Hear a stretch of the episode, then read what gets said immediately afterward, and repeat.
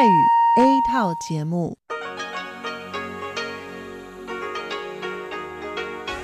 ที่นี่สถานีวิทยุเรดิโอไต้หวันอินเตอร์เนชันแนล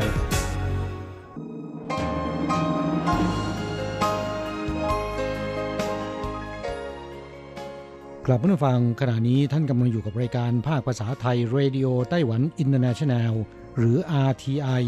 ออกกระจายเสียงจากกรุงไทเปไต้หวันสาธารณรัฐจีน เป็นประจำทุกวันนะครับ นอกจากรับฟังทางเครื่องรับวิทยุได้แล้ว ยังสามารถรับฟังรายการผ่านระบบออนไลน์ได้ที่ thai.rti.org.tw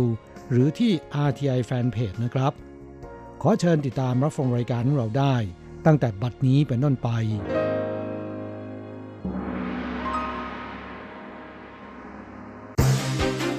ลำดับแรก ขอเชิญติดตามรับฟัง ข่าวประจำวัน สวัสดีค่ะท่านผู้ฟังที่เคารพ ช่วงของข่าวจากรายการ Radio Taiwan International ประจำวันอังคารที่ 25 สิงหาคม ปีพุทธศักราช 2563 สำหรับข่าวไต้หวัน มีดิฉันอัญชันทรงพุทธเป็นผู้รายงานค่ะ หัวข้อข่าวมีดังนี้ กรมประมงไต้หวันจัดทำโครงการวิจัยเสื้อชูชีพน้ำหนักเบาทนทานสำหรับลูกเรือประมง เร่งดำเนินการให้แล้วเสร็จภายในสิ้นปีนี้ Greenpeace เผยสถานีรถไฟไทเป เสี่ยงจมทะเลในปีคริสต์ศักราช 2050 โควิดพ่นพิษต่อเนื่องกิจการที่ให้ลูกจ้างหยุดงานโดยไม่มีค่าจ้างเพิ่มเป็น 820 ราย กระทบลูกจ้างเกิน 20,000 คน อากาศร้อนจัดคนไต้หวันแห่ดื่มเครื่องดื่มเย็นจนน้ำแข็งขาดตลาด ยอดนักท่องเที่ยวเยือนเกาะพิงหูในเดือนกรกฎาคมปีนี้ ทุบสถิติ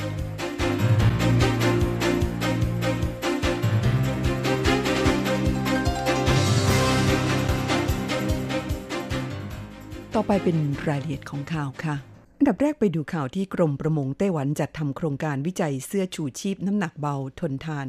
สำหรับลูกเรือประมงคุณผู้ฟังคะในช่วงไม่กี่ปีมานี้ เกิดอุบัติเหตุเรือประมงไต้หวันล่มลงกลางทะเล เนื่องจากลูกเรือส่วนใหญ่ไม่ได้สวมเสื้อชูชีพ จึงทำให้เกิดการเสียชีวิตและหายสาบสูญไปเป็นจำนวนไม่น้อย จากการเฝ้าสังเกตของกรมประมงไต้หวันพบว่า เสื้อชูชีพที่เรือประมงส่วนใหญ่ใช้เป็นแบบบุฟองน้ำจะหนาและมีน้ำหนักมากเกินไป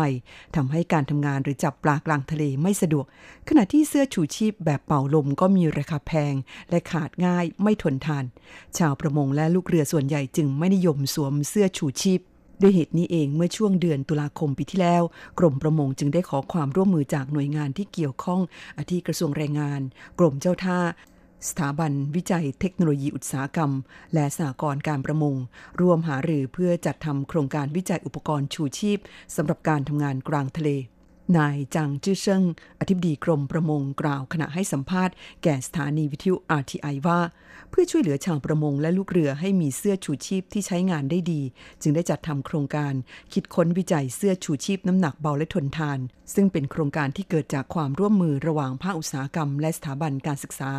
โดยได้เชิญเจ้าหน้าที่สากลการประมง ชาวประมง เจ้าของเรือประมง และลูกเรือประมงต่างชาติทดลองสวมลงทะเล ซึ่งขั้นต้นนี้ประสบความสำเร็จในการพองลมอัตโนมัติทันทีที่ลงทะเล แต่ยังต้องปรับปรุงในเรื่องของการให้สวมใส่ได้สบายขึ้นกว่าเดิม นายจังจื้อเซิงยังเปิดเผยว่า 我是蛮希望今年整个的计划就能够完成，那我们找到适合台湾的渔民穿着的救生衣。 ผมหวังเป็นอย่างยิ่งว่า โครงการวิจัยเสื้อชูชีพนี้ จะดำเนินการแล้วเสร็จลงภายในสิ้นปีนี้ เพื่อให้ชาวประมงไต้หวันมีเสื้อชูชีพที่เหมาะแก่การสวมใส่ขณะที่ออกไปจับปลากลางทะเล อีกทั้งยังจะสามารถต่อยอดด้วยการผลิตเพื่อส่งออกสู่ตลาดโลกได้ด้วย จากสถิติของกรมประมงระบุว่าไต้หวันมีเรือประมงที่ทำการประมงในแหล่งประมงที่ห่างไกล หรือการทำประมงทะเลลึกรวมทั้งสิ้น 1,100 ลำ ในจำนวนนี้เป็นเรือประมงที่ไม่ได้จดทะเบียน เป็นเรือสัญชาติไต้หวัน แต่บริหารและดำเนินการโดยชาวไต้หวัน 229 ลำ หรือครองสัดส่วน 20%อาจกล่าวได้ว่าเรือประมงในไต้หวันทุก 5 ลำ มีหนึ่งลำที่เป็นเรือที่ไม่มีสัญชาติ หรือชักธงโดยสะดวกทำให้เกิดปัญหาเรื่องไม่สามารถใช้กฎหมายของไต้หวัน มาควบคุมเรือประมงเหล่านี้ได้ ดังนั้นกรมประมงจึงเตรียมใช้มาตรการห้ามเรือประมงที่ไม่มีสัญชาติ ที่เคยมีประวัติทำการประมงที่ผิดกฎหมาย ขาดการรายงานและไร้การควบคุม หรือ IUU เข้าเทียบท่าเรือของไต้หวันทุกแห่งคาดว่าอย่างเร็วที่สุดสิ้นเดือนสิงหาคมนี้ หรือช้าที่สุดต้นเดือนกันยายนนี้ จะมีการประกาศก่อนใช้บังคับ หากไม่มีข้อขัดแย้งใด ๆ จะเริ่มใช้บังคับหลังการประกาศเป็นเวลา 3 เดือนเป็นต้นไป ข้าต่อไป Greenpeace เผยสถานีรถไฟไทเป เสี่ยงจมน้ำในปีคริสต์ศักราช 2050 Greenpeace องค์การสาธารณประโยชน์นานาชาติที่ดำเนินกิจกรรมด้านสิ่งแวดล้อม และสันติภาพ เปิดเผยว่า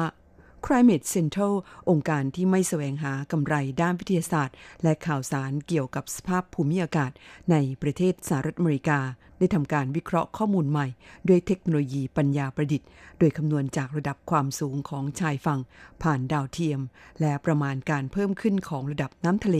อันเนื่องจากภาวะโลกร้อน พบว่าในอีก 30 ปีข้างหน้า พื้นที่ส่วนใหญ่ในกรุงไทเปอาจถูกน้ำท่วม จางลี่ชิน นักรณรงค์ด้านสิ่งแวดล้อมของกรีนพีซเปิดเผยว่าที่ตั้งทางภูมิศาสตร์และผลกระทบจากกระแสน้ำในมหาสมุทรจะทำให้ไต้หวันต้องเผชิญกับความเสี่ยง ที่จะเกิดน้ำท่วมพื้นที่ตามแนวชายฝั่ง จากระดับน้ำทะเลที่เพิ่มสูงขึ้นเร็วกว่าค่าเฉลี่ยทั่วโลก 2 เท่า และหากยังไม่ลดการปลดปล่อยก๊าซคาร์บอนไดออกไซด์ลง คาดว่าในปีคริสต์ศักราช 2050 หรือปีพศ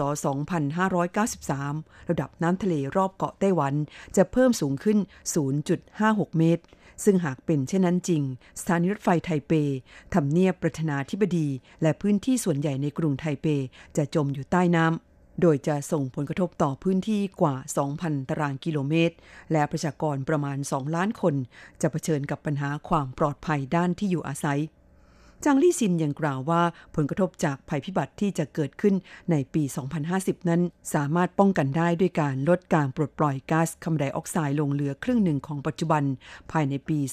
2030 และบรรลุเป้าหมายความเป็นกลางทางคาร์บอน ซึ่งหมายถึงการซื้อคาร์บอนเครดิต มาชดเชยกับปริมาณก๊าซเรือนกระจกทั้งหมดที่ปล่อยออกมาจากกิจกรรมต่างๆ ขององค์กร ผลิตภัณฑ์ หรือเหตุการณ์หรือบุคคล เพื่อทำให้การปล่อยก๊าซเรือนกระจกเท่ากับศูนย์ในปี 2050และเรียกร้องให้รัฐบาลประกาศให้ไต้หวันเข้าสู่สถานการณ์ฉุกเฉิน ด้านสภาพภูมิอากาศ และจัดทำนโยบายลดคาร์บอนโดยเร็วที่สุด เพื่อให้ผืนแผ่นดินที่สวยงามของไต้หวันดำรงคงอยู่อย่างยั่งยืนตลอดไปเข้าต่อไปโควิดพ่นพิษต่อเนื่องกิจการที่ให้ลูกจ้างหยุดงาน โดยไม่มีค่าจ้างเพิ่มขึ้นเป็น 820 ราย กระทบลูกจ้างเกิน 20,000 คน เมื่อวันที่ 24 สิงหาคมที่ผ่านมากระทรวงแรงงาน ไต้หวันสาธารณจีน เผยแพร่สถิติลูกจ้าง ถูกสั่งให้หยุดงานโดยไม่มีค่าจ้าง ล่าสุดเพิ่มเป็น2049 คน จากกิจการ 820 แห่ง โดยส่วนใหญ่เป็นกิจการในภาคอุตสาหกรรมการผลิต 333 แห่ง ลูกจ้างที่ถูกสั่งให้หยุดงานโดยไม่มีค่าจ้าง 13,968 คน ครองสัดส่วนร้อยละ 70 เฉพาะในช่วงหนึ่งสัปดาห์ที่ผ่านมาเพิ่มขึ้น 21 แห่ง ลูกจ้างที่ได้รับผลกระทบ 536 คนสะท้อนให้เห็นว่าผลกระทบจากสถานการณ์โรคติดเชื้อไวรัสโคโรนา 2019 หรือโควิด -19 นั้นยังคงยืดเยื้อ และยังไม่มีท่าทีจะกระเตื้องขึ้น นอกจากภาคอุตสาหกรรมการผลิตแล้วธุรกิจภาคบริการก็ได้รับผลกระทบไม่น้อย มีกิจการที่สั่งให้ลูกจ้างหยุดงาน โดยไม่มีค่าจ้าง 242 แห่ง มีลูกจ้างต้องหยุดงานโดยไม่มีค่าจ้าง 3,417 คน ตามด้วยกิจการที่พัก เครื่องดื่มและอาหาร 38 แห่ง ให้ลูกจ้างหยุดงาน 606 คน กิจการขนส่งและคลังสินค้า 36 แห่ง ลูกจ้างได้รับผลกระทบ 738 คนเข้าต่อไปอากาศร้อนจัดคนไต้หวันแห่ดื่มเครื่องดื่มเย็นจนน้ำแข็งขาดตลาด คุณผู้ฟังคะช่วงนี้สภาพอากาศในไต้หวันยังคงร้อนจัดอย่างต่อเนื่อง ผู้คนแห่ซื้อเครื่องดื่มเย็นมาดื่มดับกระหายคลายร้อน จนน้ำแข็งหลอดขาดตลาด เพราะโรงงานน้ำแข็งผลิตไม่ทัน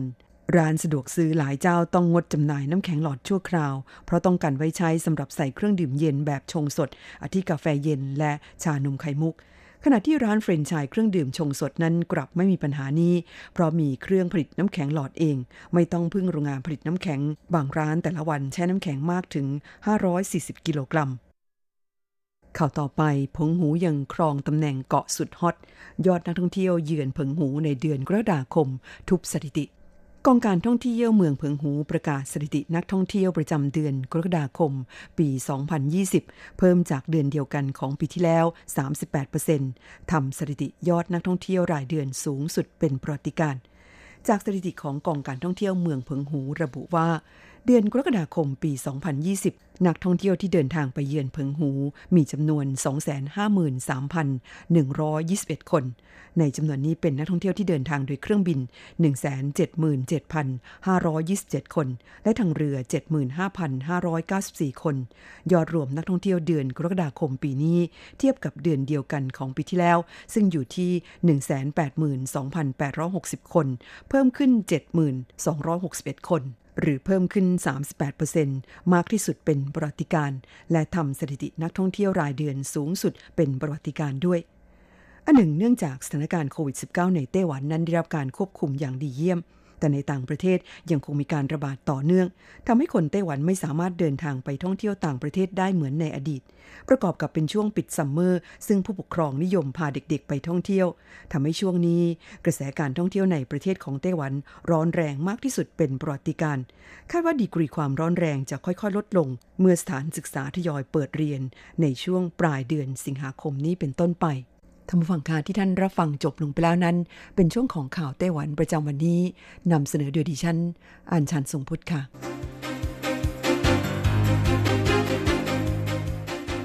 ต่อไปขอเชิญฟังข่าวต่างประเทศและข่าวจากเมืองไทยค่ะ สวัสดีครับคุณผู้ฟังที่รักและเคารพทุกท่านครับสำหรับในช่วงของข่าวต่างประเทศและข่าวจากเมืองไทยในวันนี้นะครับก็มีผมกฤษณัยสายประพาส เป็นผู้รายงานครับ เรามาเริ่มต้นกันที่ข่าวคราวเกี่ยวกับในสหรัฐนะครับ ตอนนี้นอกจากจะเจอพิษโควิดแล้วนะครับ ตอนนี้เนี่ยก็ยังโดนพายุถล่มอีกครับ โดยมีรายงานข่าวจากสำนักข่าว CNN นะครับบอกว่า พายุกำลังแรง 2 ลูกนะครับก็คือมาโค แล้วก็ลอล่านะครับมุ่งหน้าไปในเส้นทางเดียวกันในอ่าวเม็กซิโกจ่อถล่มหลายรัฐตอนใต้ของสหรัฐ ในบริเวณอ่าวเม็กซิโก จนถือเป็นครั้งแรกในรอบ 50 ปีนะครับซึ่งศูนย์เฮอริเคนแห่งชาติสหรัฐบอกว่าเฮอริเคนมาโกได้อ่อนกำลังเป็นพายุโซนร้อน ขณะขึ้นฝั่งที่รัฐลุยเซียนาแล้ว บริเวณใกล้กับบริเวณปากแม่น้ำมิสซิสซิปปี ตอนเวลาประมาณ 18นาฬิกาของวันที่ 24 สิงหาคมในเวลาท้องถิ่นนะครับและอิทธิพลของพายุมาโกนั้นยังก่อให้เกิดฝนตกหนัก และน้ำท่วมฉับพลันในบางพื้นที่ ถึงแม้ว่าจะอ่อนกำลังลงกลายเป็นพายุโซนร้อนแล้วก็ตามนะครับคล้ายพายุโซนร้อนหล่อล่า ซึ่งเคลื่อนตัวตามหลังมาครับอาจจะทวีความรุนแรงกลายเป็นเฮอริเคนระดับ 3 โดยมีความเร็วลมใกล้ศูนย์กลางพายุอยู่ที่อย่างน้อย 111 ไมล์ต่อชั่วโมง หรือประมาณ 178 กิโลเมตรต่อชั่วโมงครับและคาดว่าจะเคลื่อนตัวขึ้นฝั่งในวันพุธ หรือวันพฤหัสนี้ หลังจากที่อิทธิพลของพายุลอล่า ได้ทำให้มีผู้เสียชีวิตแล้ว 9 ศพในเฮติและโดมินิกัน ประเทศในแถบเขต แคริบเบียนนะครับ อีกข่าวหนึ่งครับเราไปดูข่าวเมืองไทยกันบ้างครับ เป็นเกี่ยวกับทางด้านการสั่งซื้อเรือดำน้ำของไทยนะครับ ซึ่งหลังจากที่ทางกองทัพเรือได้ออกมาชี้แจงนะครับ แล้วก็หลายๆฝ่ายเนี่ยต่างก็ยังมีข้อสงสัยพยายามที่จะสอบถามไปยังกองทัพเรือนะครับ แต่ว่าทางพลเรือโทประชาชาติสิริสวัสดิ์รองเสนาธิการฐานเรือในฐานะโฆษกกองทัพเรือก็บอกครับว่า กองทัพเรือไม่มีนโยบายให้สัมภาษณ์เพิ่มเติม ในประเด็นเรือดำน้ำแล้ว เนื่องจากการถแถลงข่าวเมื่อวานนี้ ทุกคนพูดชัดเจนเพียงพอแล้วไม่อยากให้กรณีนี้นั้น ต้องถูกนำไปเป็นประเด็นการเมืองอีก และการถแถลงตอบโต้ เนื่องจากกองทัพเรือถูกกล่าวหาว่า เป็นการจัดซื้อที่ผิด ดังนั้น สิ่งที่สสพักเพื่อไทยเข้าใจผิดก็ต้องอธิบายให้เข้าใจกันครับ ครับถ้าท่านบอกว่ากองทัพเรือผิดชี้แจงไม่ครบถ้วนก็ควรติดต่อสอบถามเพิ่มเติมให้เรียบร้อยซะก่อน ไม่ใช่ออกมาแถลงต่อสาธารณชนว่ากองทัพเรือทำผิด เพราะทำให้ประชาชนเข้าใจผิดตามไปด้วยครับ สุดท้ายครับเราไปดูเกี่ยวกับ 4 องค์กรของไทยนะครับร่วมกันลดปริมาณฝุ่นครับ โดยบริษัทปตทจำกัดมหาชนการไฟฟ้าฝ่ายผลิตแห่งประเทศไทย สำนักงงานคณะกรรมการกำกับกิจการพลังงาน หรือสำนักงงานกกพครับแล้วก็ภาคเอกชนด้านพลังงาน รวม 4 องค์กร ได้ร่วมกันคิดโครงการในการฟื้นฟูประเทศไทย ท่ามกลางวิกฤตโควิด -19 โดยเฉพาะการกระตุ้นผ่านการจ้างงานใหม่ ที่ปีการศึกษา 2563 จะมีนักศึกษาตั้งแต่ระดับประกาศนียบัตรวิชาชีพ หรือปวช นะครับ ปวส ปริญญาตรีจบใหม่ 400,000 คน ล่าสุดได้ข้อสรุปว่า จะใช้เงินกองทุนเพื่อส่งเสริมการรักพลังงาน เป็นเครื่องมือในการจ้างงาน และปตทกับกฟผนั้นจะร่วมกันสนับสนุนผ่านโครงการต่างๆ ไม่ว่าจะเป็นเรื่องการเปิดอบรมนักศึกษาจบใหม่ ให้มีความรู้พลังงาน ในเดือนกันยายน เพื่อเริ่มจ้างงานในไตรมาส 4 ลดจำนวนการตกงานของผู้ที่จบการศึกษาใหม่ในปีนี้ครับครับช่วยเราไปติดตามอัตราแลกเปลี่ยนระหว่างค่าเงินเหรียญไต้หวันกับเงินบาท แล้วก็เงินเหรียญสหรัฐกันครับหากต้องการโอนเงินบาท 10,000 บาทต้องใช้เงินเหรียญไต้หวัน 9,550 เหรียญไต้หวัน หากต้องการซื้อเงินสด 10,000 บาท ต้องใช้เงินเหรียญไต้หวัน 9,900 เหรียญไต้หวัน ส่วนอัตราแลกเปลี่ยนระหว่างค่าเงินเหรียญไต้หวัน กับเงินเหรียญสหรัฐในวันนี้1เหรียญสหรัฐต้องใช้เงินเหรียญไต้หวัน 29.64 เหรียญไต้หวันแลกซื้อ วิทยาการที่ก้าวหน้า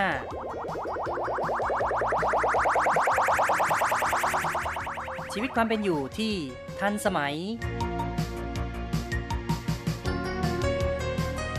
อะไรที่ใหม่ ๆ ล้ำยุค ขอเชิญติดตามในไต้หวันไฮเทคดำเนินรายการโดย แสงชัย กิตติภูมิวงศ์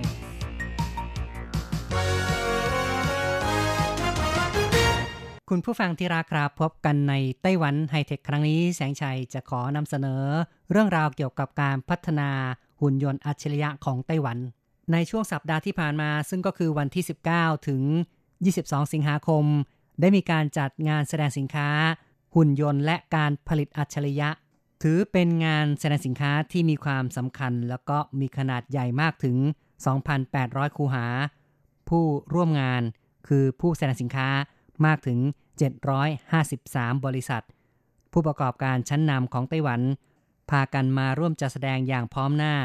การจัดงานครั้งนี้ยังมีงานที่เกี่ยวข้องกับเครื่องจักรกล แล้วก็ระบบอัจฉริยะต่างๆ อีก 7 งานแสดงสินค้า ซึ่งก็ประกอบด้วยโลจิสติก การพิมพ์ 3D โมซึ่งก็คือแม่พิมพ์ แล้วก็มีระบบการเคลื่อนไหลของเหลว เครื่องจักรดิจิตอลเป็นต้นครับ รองประธานาธิบดีไล่ชิงเตอของไต้หวันได้มาเป็นประธานในพิธีเปิด ก็คงจะบ่งชี้ได้ว่า งานนี้ใหญ่งานนี้สำคัญนะครับ รองประธานาธิบดีก็ได้มาร่วมงานด้วย พร้อมกับผู้บริหารระดับสูงของกระทรวงต่างๆ ไม่ว่าจะเป็นกระทรวงวิทยาศาสตร์ กระทรวงเศรษฐการ ก็มาด้วย รองประธานาธิบดีไล่ชิงเต๋อของไต้หวันได้บอกว่า งานแสดงสินค้าเครื่องจักรตอนต้นปีที่จัดโดยสภาพัฒนาการค้า ระหว่างประเทศของไต้หวันต้องยกเลิกไปเพราะการระบาดของโควิด -19 โดยหันไปจัดงานในรูปแบบออนไลน์แทน แต่ว่างานหุ่นยนต์และการผลิตอัจฉริยะงานนี้ สามารถจัดใน รูปแบบที่มีผู้ประกอบการจริง มีการตั้งคูหาจริง และมีขนาดใหญ่ ถือเป็นเรื่องที่น่ายินดี ในภาวะสงครามการค้าระหว่างอเมริกากับจีน อีกทั้งยังมีการระบาดของโควิด -19 ทำให้ห่วงโซ่การผลิตของโลกเปลี่ยนแปลง และกำลังก่อตัวขึ้นใหม่ ซึ่งไต้หวันอยู่ในจุดที่ได้เปรียบ หวังว่าผู้ประกอบการไต้หวันจะย้ายฐานกลับมาจากจีนเพื่อมาตั้งฐาน ผลิตในไต้หวันเพิ่มขึ้น เพื่อเป็นฐานในการส่งออก รองประธานาธิบดีของไต้หวันยังกล่าวได้ว่า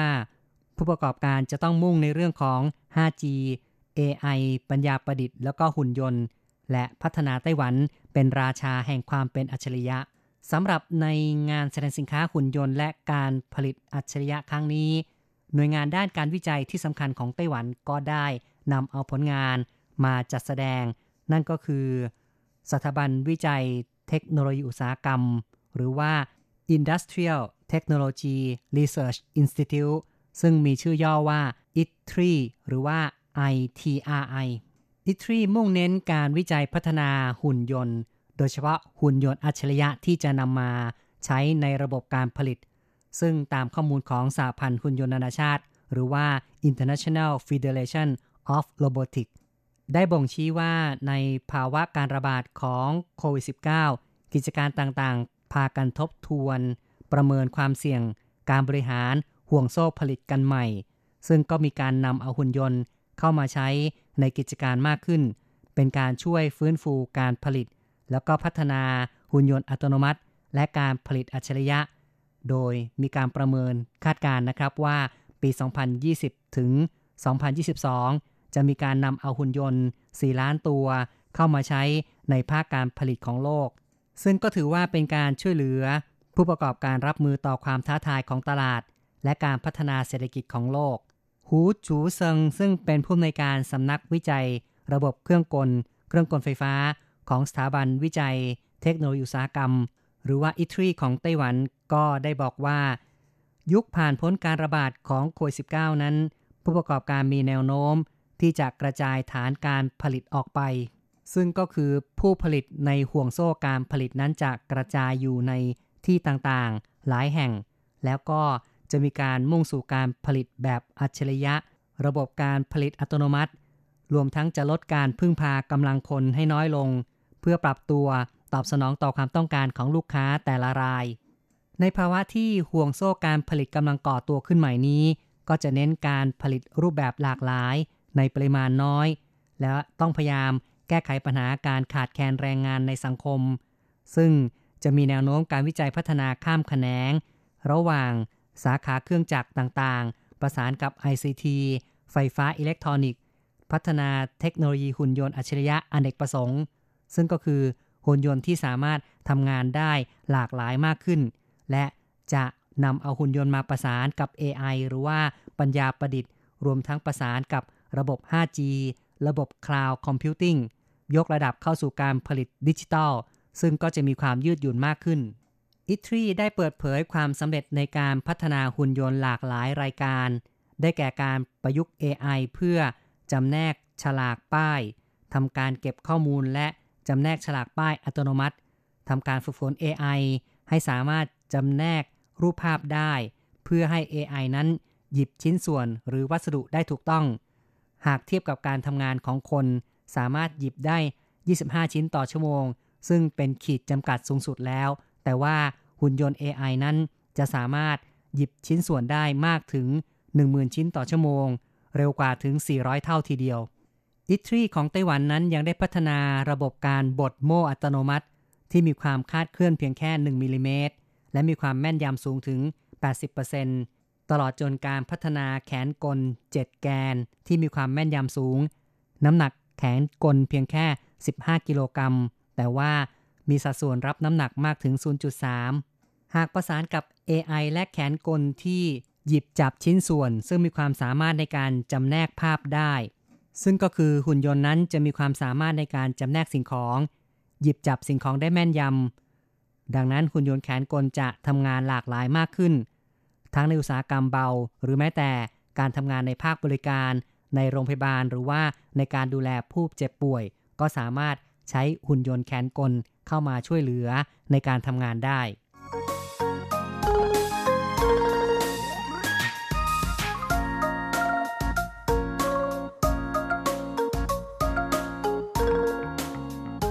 หุ่นยนต์นั้นมีบทบาทมากขึ้นเรื่อยๆ ซึ่งในอดีตเนี่ยหุ่นยนต์หรือว่าโรบอทก็ เป็นสิ่งประดิษฐ์ที่มีรากศัพท์ มีความหมายว่าทาสผู้รับใช้เป็นภาษาเช็กนะครับ มนุษย์คาดหวังว่าหุ่นยนต์จะสามารถตอบสนองความต้องการของมนุษย์ได้เป็นอย่างดี โดยทั่วไปแล้ว เราก็มักจะนึกภาพหุ่นยนต์ว่า จะอยู่ในรูปแบบรูปร่างคล้ายกับสิ่งของมีชีวิต เช่น คนสัตว์ต่างๆ อย่างเราก็จะเห็นคนเหล็กหรือว่าสุนัขหุ่นยนต์ แต่ว่าในความเป็นจริงแล้ว หุ่นยนต์ก็มีรูปร่างที่หลากหลายได้ ขึ้นอยู่กับการใช้งาน บางทีก็จะเป็นเพียงแค่แขนกลเท่านั้น ใช้ในการหยิบจับชิ้นส่วนต่างๆ ในโรงงานอุตสาหกรรม ในอดีตนั้นหุ่นยนต์มีข้อจำกัดมาก แล้วก็ทำงานภายใต้การตั้งโปรแกรม หรือว่าการกำหนดของมนุษย์เท่านั้น แล้วก็มีขนาดที่ใหญ่โตเทอะทะ ไม่เหมาะกับการทำงาน ในชีวิตประจำวันหรือว่าเป็นผู้ช่วยของคนในบ้าน แต่จากความก้าวหน้าในปัจจุบันนั้น เราก็เริ่มเห็นหุ่นยนต์นั้น มีความคิดแล้วก็สามารถที่จะตัดสินใจได้เอง ซึ่งเราก็จะเห็นความก้าวหน้าการทดสอบระบบรถยนต์ที่บังคับได้ด้วยตนเอง คือรถยนต์ที่ขับขี่เองอัตโนมัติก็เริ่มจะมีขึ้นโดยที่ไม่ต้องมีคนขับอีกต่อไป หรือการใช้งานรถบรรทุกอัตโนมัติ แบบขับข้ามทวีปในยุโรป ก็กำลังมีการวิจัยพัฒนา ถ้าสำเร็จขึ้นมาเมื่อไรก็จะเป็นการพลิกโฉม เทคโนโลยีของโลกก็ว่าได้ กล่าวได้ว่าปัจจุบันนั้นหุ่นยนต์ถูกนำมาใช้ในด้านต่างๆ มากมาย ซึ่งก็พอจะแบ่งได้เป็นด้านการสำรวจ อย่างเช่นการสำรวจอวกาศ หรือสถานที่มนุษย์ไม่สามารถไปได้เอง เพราะว่าสภาพแวดล้อมไม่เหมาะสม ก็จำเป็นต้องใช้หุ่นยนต์พัฒนาขึ้นมา เพื่อไปช่วยในการสำรวจ หรือช่วยในสนามรบการกู้ภัย เมื่อเกิดภัยพิบัติต่างๆ เป็นต้น และก็มีการใช้งานในด้านการเกษตรอุตสาหกรรมต่างๆ จากการที่ประชากรในโลกเพิ่มมากขึ้นเรื่อยๆ ความต้องการอาหาร และสิ่งของต่างๆ ในชีวิตประจำวัน ก็มีความต้องการมากขึ้น จึงต้องอาศัยหุ่นยนต์เข้ามาช่วยในอุตสาหกรรมการเกษตรหรือว่าอุตสาหกรรมการผลิตด้วย หุ่นยนต์ยังสามารถนำมาใช้ในด้านการแพทย์ได้ด้วย มีการพัฒนาหุ่นยนต์ด้านการแพทย์มากขึ้น แม้แต่ช่วยในการผ่าตัด สัญญกรรม เพื่อให้คนไข้นั้นฟื้นตัวได้เร็วขึ้น เพราะว่าหุ่นยนต์จะสามารถทำงานได้แม่นยำมากกว่า หมอหรือว่ามากกว่าแพทย์ผ่าตัด ปัจจุบันหุ่นยนต์ยังมีการนำมาใช้ในงานด้านการบริการแล้วด้วย อย่างเช่น การจราจร การขนส่ง การทำความสะอาดบ้าน หรืออาคาร การดูแลผู้สูงอายุ แม้ว่าหุ่นยนต์ในภาคบริการนั้น บางทีก็เหมือนกับว่าไม่สามารถที่จะตอบโต้หรือว่า ตอบสนองต่อมนุษย์ได้อย่างมากมาย แต่ก็ถือว่าเริ่มมีบทบาทเข้ามาแล้วในบางส่วน ในด้านการเงินนั้นก็เริ่มมีการนำเอาหุ่นยนต์เข้ามาใช้งาน ซึ่งถ้าจะว่าไปแล้ว ในด้านการเงินนั้นก็ต้องเรียกว่าเป็นระบบ AI มากกว่า ที่จะเข้ามาช่วยวิเคราะห์ทำหน้าที่เสนอบริการ หรือว่าผลิตภัณฑ์ด้านการเงิน คล้ายๆ กับเป็นที่ปรึกษาด้านการเงิน หรือว่าเป็นที่ปรึกษาในการเลือกผลิตภัณฑ์ทางการเงินสำหรับการพัฒนาหุ่นยนต์ในอนาคตนั้น ก็มีแนวโน้มที่ว่าจะต้องพัฒนาในทิศทางด้านการปฏิสัมพันธ์ คือหุ่นยนต์จะต้องทำงานร่วมกับมนุษย์ และสามารถสื่อสารระหว่างกันได้ ซึ่งก็จะต้องอาศัย AI หรือว่าปัญญาประดิษฐ์ เป็นตัวที่จะทำให้หุ่นยนต์นั้น สามารถเข้าใจความหมาย เชิงกลุ่มหรือว่าประโยค ตีความสัญญาณต่างๆ สื่อสารกับมนุษย์ จดจำหน้าตาของมนุษย์ ซึ่งเชื่อว่าในอนาคตนั้นหุ่นยนต์ก็จะมีความสามารถในการทักทาย สื่อสารกับมนุษย์ หรือแม้แต่เป็นเพื่อนของมนุษย์ หรือว่าเพื่อนของหุ่นยนต์ด้วยกันเอง การพัฒนาหุ่นยนต์อนาคตนั้นก็ต้องพัฒนาในเรื่องของการเคลื่อนที่ ซึ่งถือว่าเป็นสิ่งสำคัญ ปัจจุบันนั้น หุ่นยนต์เริ่มเคลื่อนไหวได้เหมือนกับมนุษย์มากขึ้น อย่างเช่น การใช้ขา การยืน การเดิน การวิ่ง หรือแม้กระทั่งหุ่นยนต์ที่มีความสามารถในการขึ้นลงบันได ในอนาคตนั้นก็หวังว่าจะสามารถพัฒนาให้ความเคลื่อนไหวของหุ่นยนต์นั้น เป็นไปแบบมีความคล่องตัวสะดวกมากขึ้น การพัฒนาหุ่นยนต์ยังมุ่งไปในเรื่องของ วิทยาการด้านการนำทาง การรู้ตำแหน่งของตัวเอง และการกำหนดทิศทางการเคลื่อนที่ ยกตัวอย่าง ระบบการขับขี่อัตโนมัติ ซึ่งรู้ว่า รถอยู่ที่ไหน และต้องการเคลื่อนไปในเส้นทางใด คุณสมบัติต่อไปที่ต้องการมุ่งเน้นกันนะครับ ก็คือเรื่องของการเคลื่อนย้ายชิ้นงาน ในอุตสาหกรรม อย่างเช่น การหยิบจับชิ้นงาน อันนี้ก็ถือว่าเป็นสิ่งที่แสงชัยได้พูดในตอนต้นแล้วนะครับ ว่าไต้หวันก็กำลังพัฒนาหุ่นยนต์เพื่อใช้ในอุตสาหกรรม แล้วก็หุ่นยนต์นั้นมีความสามารถในการจำแนกป้ายหรือว่าฉลาก ซึ่งในป้ายหรือฉลากนั้นจะมีตัวอักษรตัวเลข หุ่นยนต์จำแนกได้ว่าเป็นชิ้นส่วนอะไรใช้ในการทำอะไร ก็จะสามารถหยิบจับชิ้นส่วนไปวางในตำแหน่งที่ถูกต้องได้ การพัฒนาหุ่นยนต์อีกประการหนึ่งก็คือ เสริมสร้างให้เป็นความอัจฉริยะ เพื่อให้หุ่นยนต์สามารถที่จะแก้ปัญหาต่างๆ ได้ดีขึ้น ตัดสินใจได้กล่าวได้ว่าไต้หวันซึ่งมีความก้าวหน้าในด้านการพัฒนาฮาร์ดแวร์ ระบบคอมพิวเตอร์ ระบบการสื่อสาร ICT ต่างๆ นั้น ถือว่ามีความได้เปรียบในฐานะเป็นฐานการผลิตอุปกรณ์ ICT ชิ้นส่วน อิเล็กทรอนิกส์ต่างๆ อยู่แล้ว และก็จะต่อยอดเข้าไป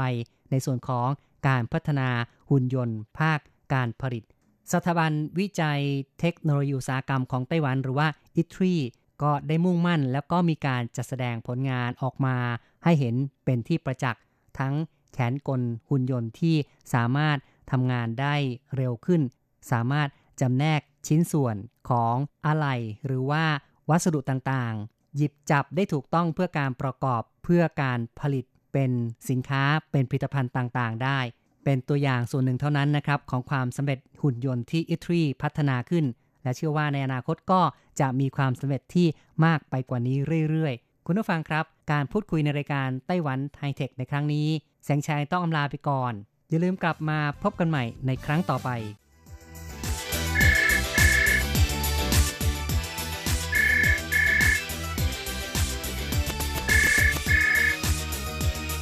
ที่นี่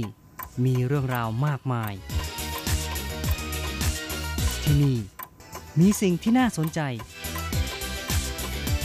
เราเชื่อว่าที่นี่มีสิ่งที่คุณอยากรู้ อยากเห็น อยากสัมผัส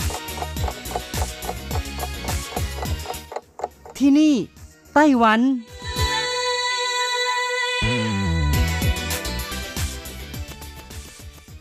สวัสดีค่ะ คุณผู้ฟังพบกันอีกแล้วนะคะ ในช่วงเวลาที่นี่ไต้หวันกับรัชรัตน์ยนต์สุวรรณพร้อมกับเนื้อหาสาระดีๆ ที่เกี่ยวข้องกับในไต้หวันนำมาเล่าสู่กันฟัง ประจำทุกสัปดาห์ ในสัปดาห์นี้เช่นกันค่ะ ยังคงมีเรื่องราวดีๆ เกี่ยวกับผลไม้ของไต้หวันนะคะ มาเล่าสู่กันฟังนั่นก็คือเรื่องของอะโวคาโด โอ้พูดถึงอะโวคาโด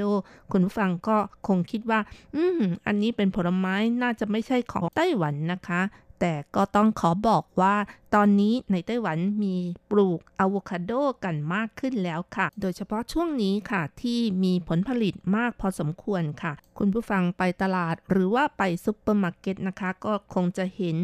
อะโวคาโดของไต้หวันขายกันไม่น้อยเลยค่ะ ซึ่งต่างจากอะโวคาโดที่นำเข้า ส่วนใหญ่แล้วอะโวคาโดที่นำเข้านั้นจะมีผิวขรุขระคล้ายกับหนังจระเข้ค่ะ แล้วก็ผลเล็กกว่า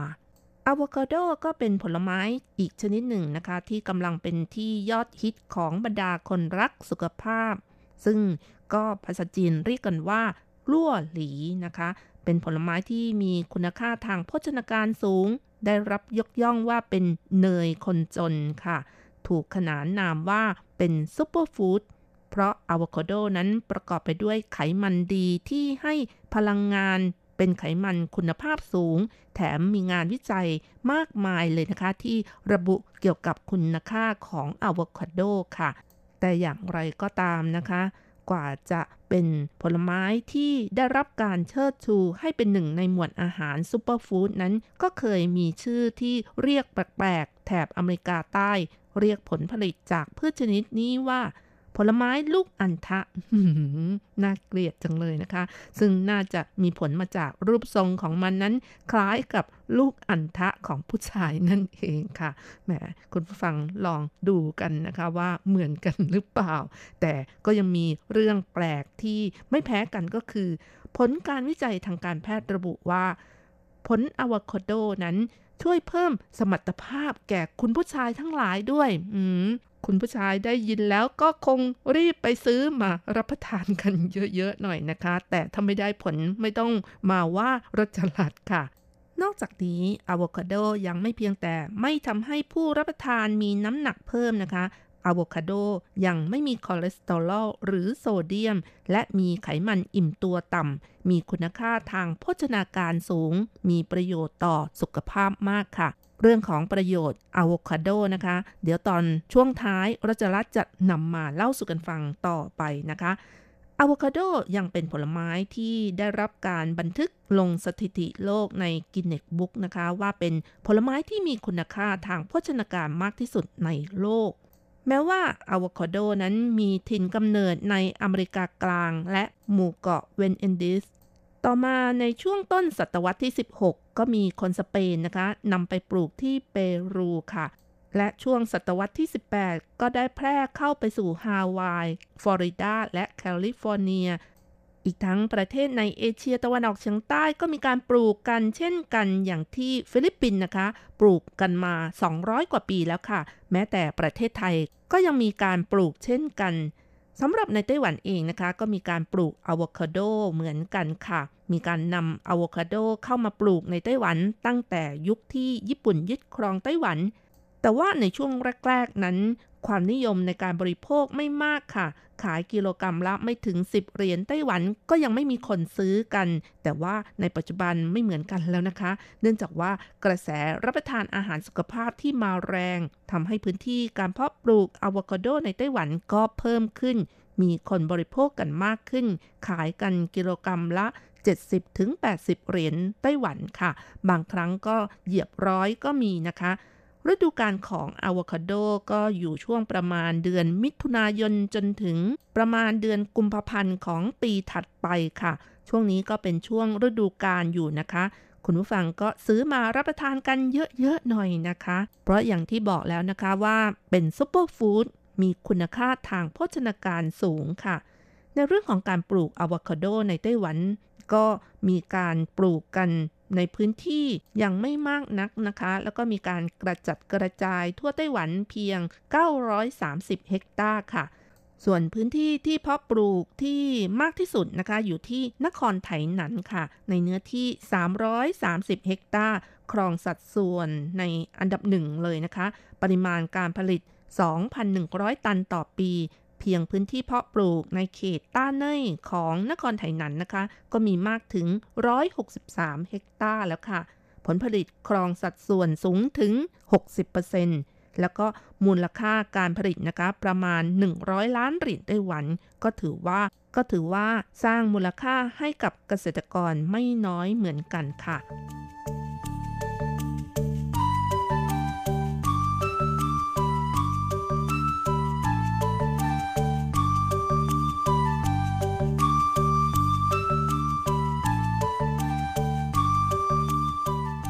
ยังซินอยู่ ประธานกรรมการสมาคมเกษตรเขตต้าเน่ยของนครไถหนันก็บอกว่าอะโวคาโดนั้นเป็นพันธุ์ผลไม้จากต่างประเทศ ช่วงแรกๆของการนำมารับประทานส่วนใหญ่ก็นำมาทำเป็นเครื่องดื่มค่ะ นอกจากนี้ราคาของอะโวคาโดก็ไม่คงที่ แต่ว่าปัจจุบันนั้นผู้คนหันมาให้ความสำคัญเกี่ยวกับการรักษาสุขภาพทำให้ราคาของอะโวคาโดนั้นถีบตัวสูงขึ้น แล้วก็ขายกันกิโลกรรัมละเกือบ 100 เหรียญไต้หวันด้วยค่ะ อย่างไรก็ตามไม่กี่ปีมานี้ ราคาของอะโวคาโดนั้นเริ่มคงที่พื้นที่การเพาะปลูกต่อหน่วย สามารถสร้างไรายได้สูงถึง 200,000 เหรียญไต้หวันนะคะ แล้วก็ยังทำให้เกษตรกรผู้ปลูกนั้น มีรายได้สม่ำเสมออีกด้วย และปัจจุบันก็มีกลุ่มคนรุ่นใหม่ในท้องถิ่นนะคะ ได้สร้างสรรค์พัฒนาสินค้าแปรรูปจากเมล็ดอะโวคาโดนะคะ ที่เหลือทิ้ง อย่างเช่นทำเป็นชาทำเป็นเส้นบะหมี่ทำเป็นสเปรย์ฉีดกันยุง หรือว่าเป็นสบู่เป็นต้นนะคะ ซึ่งสินค้าที่ขายดีที่สุดในชุมชนก็บอกว่าเป็นเส้นบะหมี่อะโวคาโดค่ะทำสถิติ สูงสุดจำหน่าย 3,000 ห่อใน 1 วันนะคะ หรือแม้แต่ร้านอาหารมังสวิรัตก็ยังสร้างสรรค์พัฒนาสินค้าแปรรูปใหม่ๆ จากอะโวคาโดอีกด้วย อีกทั้งในอนาคตนะคะ ก็จะมีการร่วมมือกับนักวิชาการภาคการผลิต สร้างสรรค์เกษตรเชิงท่องเที่ยว เพื่อหวังขับเคลื่อนเศรษฐกิจของชุมชน แล้วก็ช่วยเหลือเกษตรกรมากยิ่งขึ้นค่ะ แหล่งปลูกอะโวคาโดในไต้หวันนอกจากที่ตำบลต้าเน่ยเขตนครไถหนันแล้วนะคะ ก็ยังมีการปลูกกันมากที่ตำบลจูฉีเมืองจาอี้ค่ะ ปลูกในเนื้อที่ 210 เฮกตาร์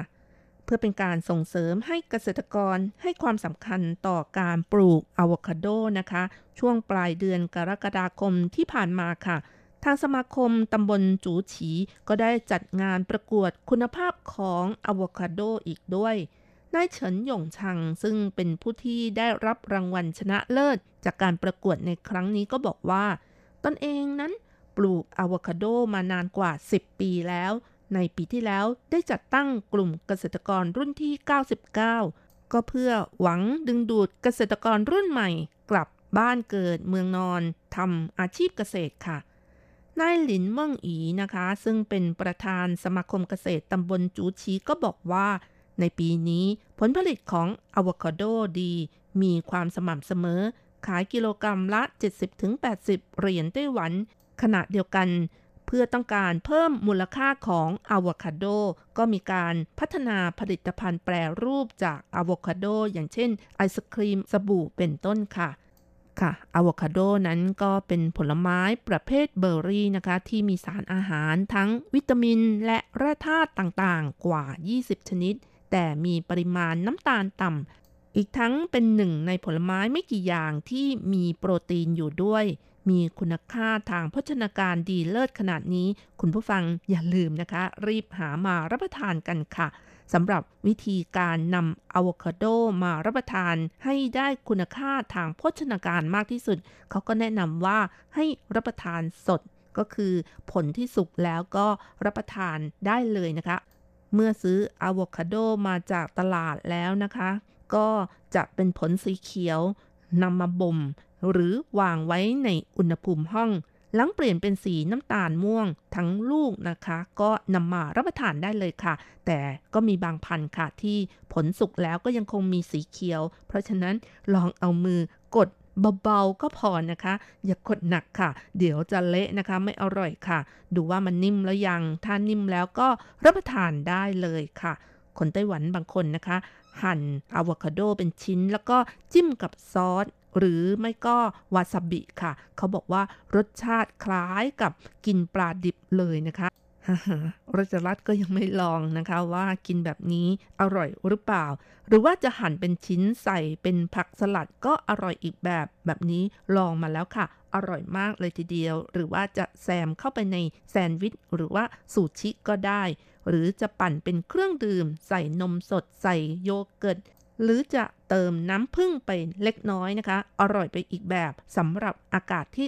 ร้อนๆ จะได้สดชื่น แต่สำหรับคนที่ต้องการลดความอ้วนนะคะ ก็ไม่ต้องเติมน้ำผึ้งดีกว่านะคะ เพราะว่าเป็นการเพิ่มแคลอรี่ให้กับร่างกายค่ะอะโวคาโดมีหลากหลายชนิดมีรูปร่างและสีแตกต่างกันไปอย่างที่บอกแล้วนะคะว่าบางชนิดสุกแล้วถึงจะเปลี่ยนเป็นสี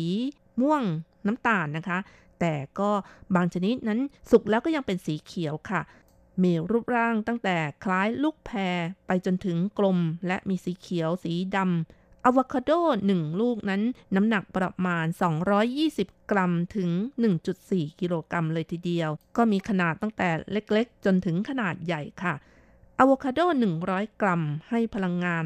160 แคลอรี่ โปรตีน 2 กรัม ไขมันดี 15 กรัม คาร์โบไฮเดรต 9 กรัม เส้นใยอาหาร 7 กรัม เป็นส่วนของเส้นใยอาหารที่ละลายน้ำได้ประมาณ 25%และเส้นใยอาหารที่ไม่ละลายน้ำอีก 75%ค่ะ ถือว่ามีประโยชน์มากนะคะ เป็นผลไม้ที่เหมาะกับคนที่ต้องการลดความอ้วนค่ะ กินแล้วก็ทำให้รู้สึกอิ่มท้อง แถมแคลอรี่น้อยนะคะ ส่วนในเรื่องของไขมันนั้นก็เป็นกรดไขมันดีค่ะอะโวคาโดนั้นเป็นอาหารที่มีไขมันสูงที่ประกอบไปด้วยกรดไขมันที่ไม่อิ่มตัวเชิงเดียว และผลการวิจัยพบว่าประมาณ 77%ของแคลอรี่ในอะโวคาโดนั้นมาจากไขมันที่ไม่อิ่มตัวเชิงเดียว แล้วก็กรดโอลิอิกซึ่งเป็นองค์ประกอบหลักของน้ำมันมะกอกที่ มีประโยชน์ต่อสุขภาพค่ะ แล้วก็ยังมีสารต้านอนุมูลอิสระในปริมาณที่สูงอีกด้วย รวมถึงปริมาณสารแคโรตินอยด์ลูทีน และซีแซนทีนที่สำคัญต่อสุขภาพของดวงตา สรุปแล้วอะโวคาโดเป็นผลไม้ที่มีคุณค่าทางโภชนาการมากมาย สมกับการได้รับการเชิดชูให้เป็นหนึ่งในหมวดอาหารซุปเปอร์ฟู้ดจริง ๆ เลยค่ะ มีประโยชน์มากมายอย่างนี้ คุณผู้ฟังก็อย่ามัวรอช้านะคะ รีบไปซื้อมารับประทานกันบ้างนะคะ ในช่วงแรกของการรับประทานอาจจะไม่ค่อยคุ้นเคยเท่าไหร่ แต่ถ้ารับประทานไปช่วงหนึ่งแล้ว มีความรู้สึกว่าอร่อยมากนะคะ ทั้งมันทั้งเข้มข้น แบบนี้ก็ต้องยกนิ้วโป้งให้เลยนะคะ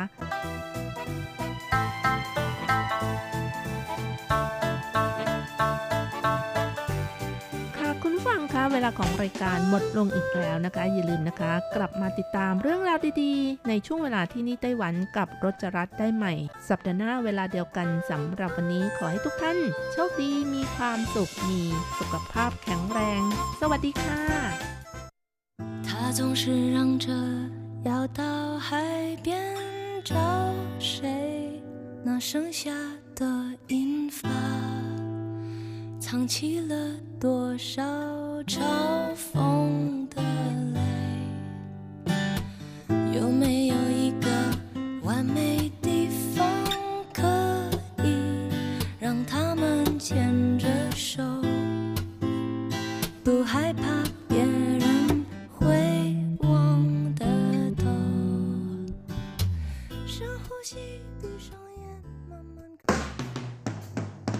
เรื่องที่เป็นข่าว ทุกเรื่องที่เป็นกระแสในสังคมไต้หวัน เราจะจับมาเล่าให้คุณฟังทุกสัปดาห์ที่ RTI ผ่านมุมมองของคนรุ่นใหม่ กับรายการ มิติใหม่ไต้หวัน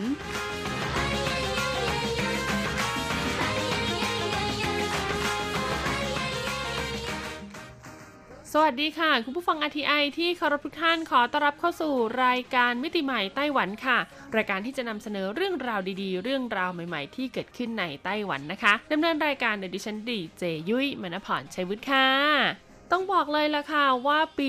2020 นี้นะคะ ก็ได้ล่วงเลยมาเกินครึ่งปีแล้วล่ะค่ะ ตลอดครึ่งปีที่ผ่านมาเนี่ยนะคะ ก็มีเหตุการณ์ต่างๆ เกิดขึ้นมากมายเลยทีเดียวนะคะเรียกได้ว่าเป็นเหตุการณ์ที่ทำให้มนุษยชาติเนี่ยทั่วโลกเลยนะไม่ว่าจะอาศัยอยู่ในประเทศใดก็ตามต้องทำการปรับตัวอย่างหนักเลยละค่ะ เพื่อที่จะได้สามารถดำเนินชีวิตในแต่ละวันได้อย่างมีความสุขต่อไปนะคะ แต่มนุษย์ทำงานอย่างเราค่ะ ผู้ฟังยังไงก็ยังคงต้องก้มหน้าทำงานหาเงินต่อไปนะคะ เพราะว่ามีภาระให้แบกรับมากมายเลยทีเดียวนะ ซึ่งแน่นอนค่ะว่าในระหว่างการทำงานนะคะ ตลอดหลาย ๆ เดือนที่ผ่านมาเนี่ยเชื่อว่าหลายคนต้องพบกับอุปสรรคปัญหา แล้วก็ความเครียดหลาย ๆ อย่างที่อาจจะไม่เคยเผชิญมาก่อนนะคะ ในช่วงก่อนหน้านี้ แต่ว่าด้วยความที่สถานการณ์โลกมันเป็นแบบนี้ สถานการณ์สังคมเป็นแบบนี้ ก็เลยทำให้เราเนี่ยต้องเผชิญหน้ากับความเครียดหรือว่าความกดดันต่างๆ ที่เพิ่มมากขึ้นนะคะ ด้วยเหตุนี้เองค่ะ คนไต้หวันเขาก็ได้ไปสำรวจนะคะ กลุ่มคนทำงานในไต้หวันค่ะว่าตลอดช่วงที่ผ่านมาเนี่ยมีความเครียดอะไรบ้างนะคะ แล้วก็ความเครียดที่มันประเดประดังเข้ามาหาเราเนี่ยเรามีวิธีจัดการกับความเครียดอย่างนั้นอย่างไรบ้างนะคะ โดยเฉพาะช่วงเวลาที่เราต้องอยู่ในออฟฟิศคุณผู้ฟัง คือระยะเวลาทำงาน 8 ชั่วโมงเนี่ยเกิดความเครียดมันถาโถมเข้ามาตอนนั้น เราไม่สามารถที่จะหลบหนีได้ จะแบบเออขอญาตกลับบ้านก่อน หรือว่าจะแบบแกล้งป่วยหรือว่าอะไรอย่างเงี้ยก็คงจะไม่ใช่เรื่องนะคะ ดังนั้นค่ะการหาวิธีนะคะกำจัดความเครียดในที่ทำงานเนี่ยยุ้ยถือว่าเป็นสิ่งที่สำคัญมากๆเลยทีเดียวนะ เพราะถ้าคุณสามารถกำจัดมันออกไปได้นะคะ อาจจะเป็นเพียงแค่ชั่วคราวเฉพาะช่วงที่อยู่ในที่ทำงานเท่านั้นเนี่ยคุณก็จะสามารถประคองตัวเองนะคะ ให้สามารถทำงานต่อไปได้ในช่วงเวลาที่เหลือก่อนที่จะเลิกงานได้โดยที่คุณภาพของงานไม่ลดลงนั่นเองแหละค่ะ ดังนั้นวันนี้ค่ะยุ้ยเลยมีเรื่องราวนะคะ ของวิธีการค่ะบำบัดความเครียดของกลุ่มคนไต้หวันนะคะ ในสถถานที่ทำงาน มาบอกเล่าให้กันฟังค่ะ บอกเลยว่าแต่ละวิธีเนี่ยก็เป็นไอเดียที่น่าสนใจไม่น้อยนะ ลองฟังดูนะคะ แล้วก็หากไอเดียไหนเนี่ยรู้สึกว่าเหมาะกับคุณอ่าสามารถนำไปปรับใช้ในที่ทำงานได้ก็ลองนำไปปรับดูนะคะ เผื่อคุณจะมีความสุขกับการทำงานในแต่ละวันมากขึ้นค่ะ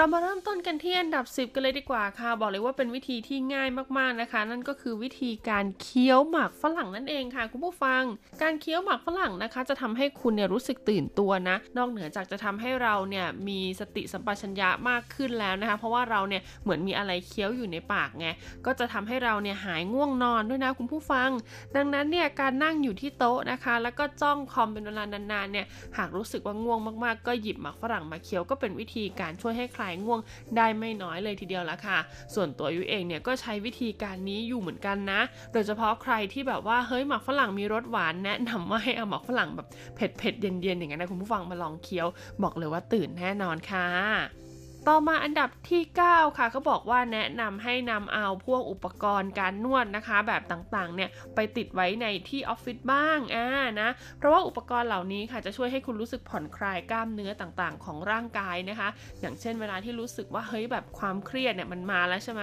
ไหลมันก็จะตึงหลังก็ตึงคอก็ตึงคือทุกอย่างรู้สึกว่ามันตึงไปหมดบางครั้งหูตึงนะคุณผู้ฟังนะเอาไม่ใช่นะคะ ดังนั้นเนี่ยเมื่อร่างกายของเราตึงแล้วเนี่ยเราก็ต้องหาทางผ่อนคลายค่ะ จะเอาเป็นไม้ม้แบบมาทุบๆก็ได้นะ หรือว่าจะเอาเป็นแบบเครื่องนวดเล็ก ๆนะคะ ซึ่งเดี๋ยวนี้มีหลากหลายรูปแบบเลยทีเดียวนะคะ เอาแบบที่ว่าไม่ใหญ่โอเวอร์จนเกินไปนะคุณผู้ฟังเพราะยังไงเนี่ยสถานที่ตรงนั้นก็คือห้องทำงานนะคะ จะเอามาโหใหญ่แบบขนาดนั้นเนี่ยอาจจะเจอเจ้านายบอกว่าเออรบกวนออกไปทำที่สปาดีกว่าอะไรอย่างนี้นะคะ ต่อมาอันดับที่ 8 ค่ะ นั่นก็คือเรื่องราวของยาดมยาลมยาหม่องค่ะ ไม่น่าเชื่อนะคะ ว่าคนไต้หวันเองเนี่ยจะชื่นชอบอะไรเหล่านี้ด้วยนะคะ เพราะเขาบอกว่ากลิ่นของพวกยาดมยาลมยาหม่องทั้งหลายแหล่เนี่ยจะช่วยทำให้เรารู้สึกผ่อนคลายค่ะ จากความเครียดที่เกิดขึ้นอ่านะแล้วจะช่วยให้เรามีสตินะคะ หายจากอาการมึนงงเวียนหัวปวดศีรษะต่างๆ บางคนนะเวลาเจอความเครียดมากๆรู้สึกเหมือนจะเป็นลมผู้ฟังทั้งๆที่อยู่ในห้องแอร์มันแบบเหมือนเลือดมันสูบฉีดขึ้นไปในสมองเยอะมากๆอ่าแบบจนกระทั่งตาลายว่าอย่างนั้นเถอะนะ ดังนั้นค่ะก็เลยต้องหาวิธีในการผ่อนคลายไง บางคนก็ไปชงยาดมยาหอมนะ บางคนก็ชงเป็นแบบน้ำเปเปอร์มินต์อะไรอย่างเงี้ย หรือว่าแบบเป็นแบบเหมือนพวกน้ำอะไรก็ตามที่มีการใส่ใบแบบสะระแหน่ใบมิ้นต์ลงไปนะคะ หรือบางคนก็ตัดสินใจนี่เลยค่ะ ง่ายสุดเมืองไทยนะ ยาดมคุณผู้ฟังช่วยได้ ไม่ว่าจะอยู่ที่ใดก็ตามนะคะ อย่างยุ้ยเองเนี่ยเคยนะบางครั้งแบบคิดงานไม่ออกคุณผู้ฟังดมยาดมนะ แล้วก็มองออกไปไกลๆสักนิดนึงนะคะ เดี๋ยวสักพักนึงเนี่ยไอเดียเราก็จะค่อยๆแล่นมาเอง ต่อมาอันดับที่ 7 ค่ะ ก็คือเครื่องดื่มบำรุงกำลังต่างๆ หรือว่าเครื่องดื่มที่ช่วยทำให้เรารู้สึกตื่นนะคะ ไม่ว่าจะเป็นเครื่องดื่มที่มีคาเฟอีนอย่างพวกกาแฟ หรือว่าจะเป็นเครื่องดื่มชูกำลังนะคะ หรือว่าจะเป็นพวกชาต่างๆนะที่มีความเข้มข้นอ่านะคะ พวกนี้เนี่ยก็จะช่วยให้เราเนี่ยรู้สึกผ่อนคลาย แล้วก็ทำให้เรามีสติสัมปชัญญะทำให้สมองเราเนี่ยเกิดการตื่นตัวนะคะ ช่วยให้แบบว่าร่างกายเราเนี่ยมีกำลังมากขึ้นนะซึ่งก็ต้องบอกเลยว่าเครื่องดื่มเหล่านี้นะคะ รับประทานได้แต่ก็ต้องรับประทานในปริมาณที่เหมาะสมนะคุณผู้ฟัง ยุ้ยเคยเห็นบางคนแบบเอาเหมือนพวกเครื่องดื่มลุงกำลังลิปโพอะไรอย่างเงี้ยไปผสมในกาแฟอีกทีหนึ่งคือนึกในใจว่าจะต้องตื่นอะไรขนาดนั้นนะคะ เพราะถ้าคุณรับประทานแบบนี้บ่อยๆนะคะ หรือว่าดื่มเครื่องดื่มที่เอาสิ่งที่บำรุงกำลังนะคะ มีผลต่อหัวใจอะไรพวกเนี้ยมาดื่มร่วมกันบ่อยๆเนี่ยแน่นอนว่าอนาคตเกิดการสะสมในร่างกาย ก็จะส่งผลเสียต่อสุขภาพนะคะ ดังนั้นการดื่มเครื่องดื่มเหล่านี้เนี่ยก็ควรดื่มแต่พอดีนะคุณผู้ฟัง แล้วก็เวลาที่ดื่มเนี่ยก็เช็คด้วยนะว่าร่างกายของเราเนี่ยมี feedback หรือว่ามีเอฟเฟกนะคะกับเครื่องดื่มเหล่านี้อย่างไรบ้าง ถ้ารู้สึกว่าดื่มแล้วเนี่ยรู้สึกว่าไม่ได้ดีขึ้นกว่าเดิมนะ รู้สึกทำให้แบบเฮ้ยบางทีหัวใจมันสูบฉีดเร็วเกินไป หรือว่าทำให้เราแบบเกิดอาการแบบตื่นเต้นเหงื่อออกตามมือตามไม้อะไรเงี้ย ก็แสดงว่าคุณอาจจะมีผลที่เป็นด้านลบกับสารในเครื่องดื่มเหล่านี้นะคะ ดังนั้นก็ควรที่จะหยุดนะคุณผู้ฟัง แล้วก็ไปเลือกใช้วิธีการอื่นดีกว่านะคะ ในการที่จะช่วยผ่อนคลายความเครียดหรือว่าช่วยให้เราเนี่ยรู้สึกตื่นตัวตลอดเวลาในการทำงาน ต่อมาอันดับที่ 6 ค่ะ คือวิธีการที่เกี่ยวข้องกับของหอมๆนะคุณผู้ฟังนั่นก็คือการนำเอาพวกถุงหอมนะคะ ถุงสมุนไพรหรือว่าเป็นพวกเทียนอโรมาน้ำมันหอมระเหยต่างๆเนี่ยมาจุดสร้างบรรยากาศภายในที่ทำงานนะคะ ซึ่งต้องบอกเลยว่าอันนี้หลายๆออฟฟิศเนี่ยนิยมทำกันมากๆนะ บางออฟฟิศเนี่ยเขาจะมีเครื่องที่เหมือนกับแบบทำน้ำมันหอมระเหยที่เป็นแบบไอ้น้ำมาเคยเห็นไหมที่เหมือนกับแบบพอเสียบไฟปุ๊บก็จะมีไอไอพ่นพ่นพ่นพ่นขึ้นมา ซึ่งในไอตัวนั้นเนี่ยเขาก็มีการหยดน้ำมันหอมระเหยลงไปด้วย อันนี้ดีมากๆเลยนะคะ เพราะว่าจะช่วยสร้างบรรยากาศของออฟฟิศเนี่ยให้รู้สึกผ่อนคลาย แล้วก็รู้สึกแบบลดความเครียดความกดดันลงได้เยอะเลยนะ นอกจากนี้ค่ะหากออฟฟิศบางคนที่มีกลิ่นแบบแรงๆอะไรอย่างเงี้ยบางคนเขาอนุญาตให้เอาอาหารเข้ามากินอ่าในออฟฟิศในห้องทำงานได้ การมีเจ้าเครื่องเหล่านี้ หรือว่าการมีเจ้าตัวอโรมาเทอราพีเหล่านี้ที่ให้กลิ่นหอมภายในห้องเนี่ยตั้งอยู่ ก็จะช่วยให้บรรยากาศในห้องทำงานเนี่ยดูดีแล้วก็สดชื่นมากยิ่งขึ้นด้วย ต่อมาอันดับที่ 5 ค่ะ ต้องบอกว่าอันนี้เป็นวิถีทางธรรมชาติที่ดีมากๆเลยนะคะ นั่นก็คือการเอาไม้ดอกไม้ประดับต่างๆ ค่ะ ไปตั้งไว้ในที่ทำงานในออฟฟิศนะคะ เพื่อให้ในออฟฟิศของเราหรือว่าโต๊ะทำงานของเราเนี่ยมีสีเขียวๆให้เราได้มองค่ะ เพราะว่าถ้าสายตาเราได้มองอะไรที่เป็นสีเขียวๆแล้วเนี่ยนะ นอกจากจะทำให้ตาเราได้พักผ่อนแล้วนะคะ ก็ยังทำให้จิตใจของเราเนี่ยได้รู้สึกสงบพักผ่อนไปด้วยนะ เพราะว่าสีเขียวเนี่ยสร้างความสดชื่นให้กับเรามากจริง ๆ เลยนะคะ ซึ่งต้องบอกเลยว่าวิธีการนี้นะคุณผู้ฟังไม่เพียงแต่จะใช้ในออฟฟิศได้นะ สามารถนำไปใช้ที่บ้านได้ด้วยนะคะ บ้านใครที่รู้สึกว่าหืมนะ บรรยากาศของบ้านเนี่ยมันดูเงียบเหงา มันดูแข็งกระด้างจังเลยนะคะ แนะนำว่าให้ลองหาต้นไม้เล็กๆนี่แหละค่ะ ไปวางดูนะ จะช่วยให้นะคะ บรรยากาศบ้านของคุณเนี่ยรู้สึกสดชื่นมากขึ้น ต่อมาอันดับที่ 5 ค่ะ นั่นก็คือการนำเอานะคะของเล่นอ่านะที่มีไว้เพื่อการบำบัดความเครียดโดยเฉพาะค่ะนำไปตั้งไว้ในออฟฟิศหรือว่านำไปใส่ไว้ตามลิ้นชักโต๊ะทำงานต่างๆนะคะ นั่นก็เพราะว่าเวลาที่คุณรู้สึกเกิดความเครียด มีอาการเกรงอาการชา ตามปลายมือปลายเท้าเหล่านี้คุณก็สามารถหยิบเอาเจ้าของเล่นพวกนี้มาบีบบีบบีบนะคะเพื่อลดความเครียดได้นะ ซึ่งเจ้าของเล่นเหล่านี้นะคะ นักจิตบำบัดทั้งหลายเนี่ยเขาก็ใช้เหมือนกันนะ ในการที่นำเอาไปให้ผู้ป่วยนะคะที่มีอาการเกี่ยวกับทางจิต หรือว่าทางความเครียดอย่างเงี้ยสามารถใช้ในการบำบัดระหว่างทำการสอบถามพูดคุยกันได้นะคะ ก็คือเวลาเครียดเนี่ยก็หยิบมาบีบบีบบีบนะรู้สึกว่าเขาจะเรียกว่าสกุตชี่หรือเปล่าอันนี้ไม่แน่ใจนะคะ ก็ลองไปศึกษาดู แต่ปัจจุบันนี้บอกเลยว่ามีหลายรูปแบบมากๆนะ แต่สำคัญสุดผู้ฟังในเมื่อมันเป็นของที่เราจะไปไว้ในออฟฟิศซึ่งในออฟฟิศเนี่ยมีเพื่อนร่วมงานคนอื่นอยู่ด้วย ก็ควรจะเลือกรูปแบบของของเล่นหรือว่าสกุตชี่เนี่ยที่เหมาะสมด้วยนะคะ ต่อมาอันดับที่ 3 ค่ะนั่นก็คือขนมขบเคี้ยวนั่นเองคุณผู้ฟัง ซึ่งต้องบอกเลยว่าคนไต้หวันกับขนมขบเคี้ยวเนี่ยเป็นของคู่กันมากๆค่ะเรียกได้ว่าทุกลิ้นชักโต๊ะทำงานของมนุษย์ทำงานในไต้หวันเนี่ยจะต้องมีขนมขบเคี้ยวอยู่นะคะ แล้วก็มีหลากหลายยี่ห้อด้วยนะคุณผู้ฟังเขามีทั้งเป็นแบบบิสกิตแบบวัฟเฟิลนะคะหรือว่าจะเป็นลูกอมเป็นช็อกโกแลตนะคะหรือว่าใครสายสุขภาพหน่อยเนี่ยก็อาจจะเลือกเป็นพวกเมล็ดธัญพืชต่างๆ เมล็ดถั่วต่างๆเนี่ยเอามาติดไว้ในออฟฟิศได้เลยนะคะบางคนเนี่ยบอกเลยนะว่าถ้าไม่ได้ขบเคี้ยวอะไรพวกนี้ระหว่างทำงานนะคะ จะทำงานได้ไม่ถึงช่วงเวลาเลิกงานผู้ฟัง คือความเครียดจะมามีความหงุดหงิดนะคะ แล้วก็รู้สึกว่าไม่มีความสุขเลยตลอดเวลาที่อยู่ที่ทำงานนะคะ ดังนั้นของเหล่านี้รับประทานได้ค่ะ แต่ก็ต้องดูกาลเทศะด้วยนะผู้ฟัง ไม่ใช่ว่ากำลังนั่งประชุมอยู่ หรือว่าแบบมีลูกค้ามีอะไรเข้ามาแล้วก็หยิบเอาขนมเหล่านี้มารับประทานอันนี้ก็ไม่เหมาะสมนะคะ ยิ่งไปกว่านั้นนะหากคุณเป็นมนุษย์ทำงานที่ต้องนั่งอยู่ที่ออฟฟิศตลอดเวลาการรับประทานของเหล่านี้มากๆ ก็แน่นอนส่งผลต่อสุขภาพร่างกายอยู่แล้วนะคะ ดังนั้นหากจะต้องทานจริง ๆนะคะ ก็ควรเลือกอะไรที่เออให้เราได้เคี้ยวเคี้ยวหน่อยนะคะ แล้วก็มีประโยชน์ต่อร่างกายด้วยนะคะ อาจจะไม่ได้มีประโยชน์ถึงขั้นร้อยเปอร์เซ็นต์แต่ก็ไม่สร้างภาระที่มากขึ้นให้กับสุขภาพร่างกายนั่นเอง ต่อมาอันดับที่ 2 ค่ะ อันนี้เรียกได้ว่าเป็นทางลัดเลยนะคะสำหรับใครที่อยากจะสุขภาพดีด้วย แล้วก็อยากผ่อนคลายความเครียดด้วยนะคะ แล้วก็อยากที่จะมีสติสัมปชัญญะตลอดเวลาที่ทำงานค่ะ นั่นก็คือพวกอาหารเพื่อสุขภาพต่างๆไม่ว่าจะเป็นแบรนด์นะคะ เป็นสมุนไพรอ่านะคะ เป็นโสม เป็นน้ำนู่นน้ำนี่หรือว่าเป็นวิตามินแบบเม็ดๆต่างๆ ทั้งหลายแหละที่มีจำหน่ายอยู่ตามท้องตลาดทั่วไปนะคะ พวกนี้เนี่ยเราสามารถกวาดมาเลยนะคุณผู้ฟังซื้อมาเลยนะคะ มาตั้งไว้ในออฟฟิศนะ ช่วงไหนรู้สึกว่าร่างกายขาดอะไรเนี่ยก็หยิบน้องมากินซะหน่อยนะคะ ดื่มน้ำตามอะไรอย่างเงี้ยนะ ก็จะช่วยให้เราเนี่ยมีสุขภาพดีขึ้นนะคะ แล้วก็อันนี้คือดีโดยตรงเลยนะรับประทานปุ๊บเนี่ยเขาก็จะซึมเข้าสู่ร่างกายเลยนะคะก็ไปซ่อมแซมในส่วนที่ร่างกายของเราสึกหลอนั่นเองค่ะ คุณผู้ฟัง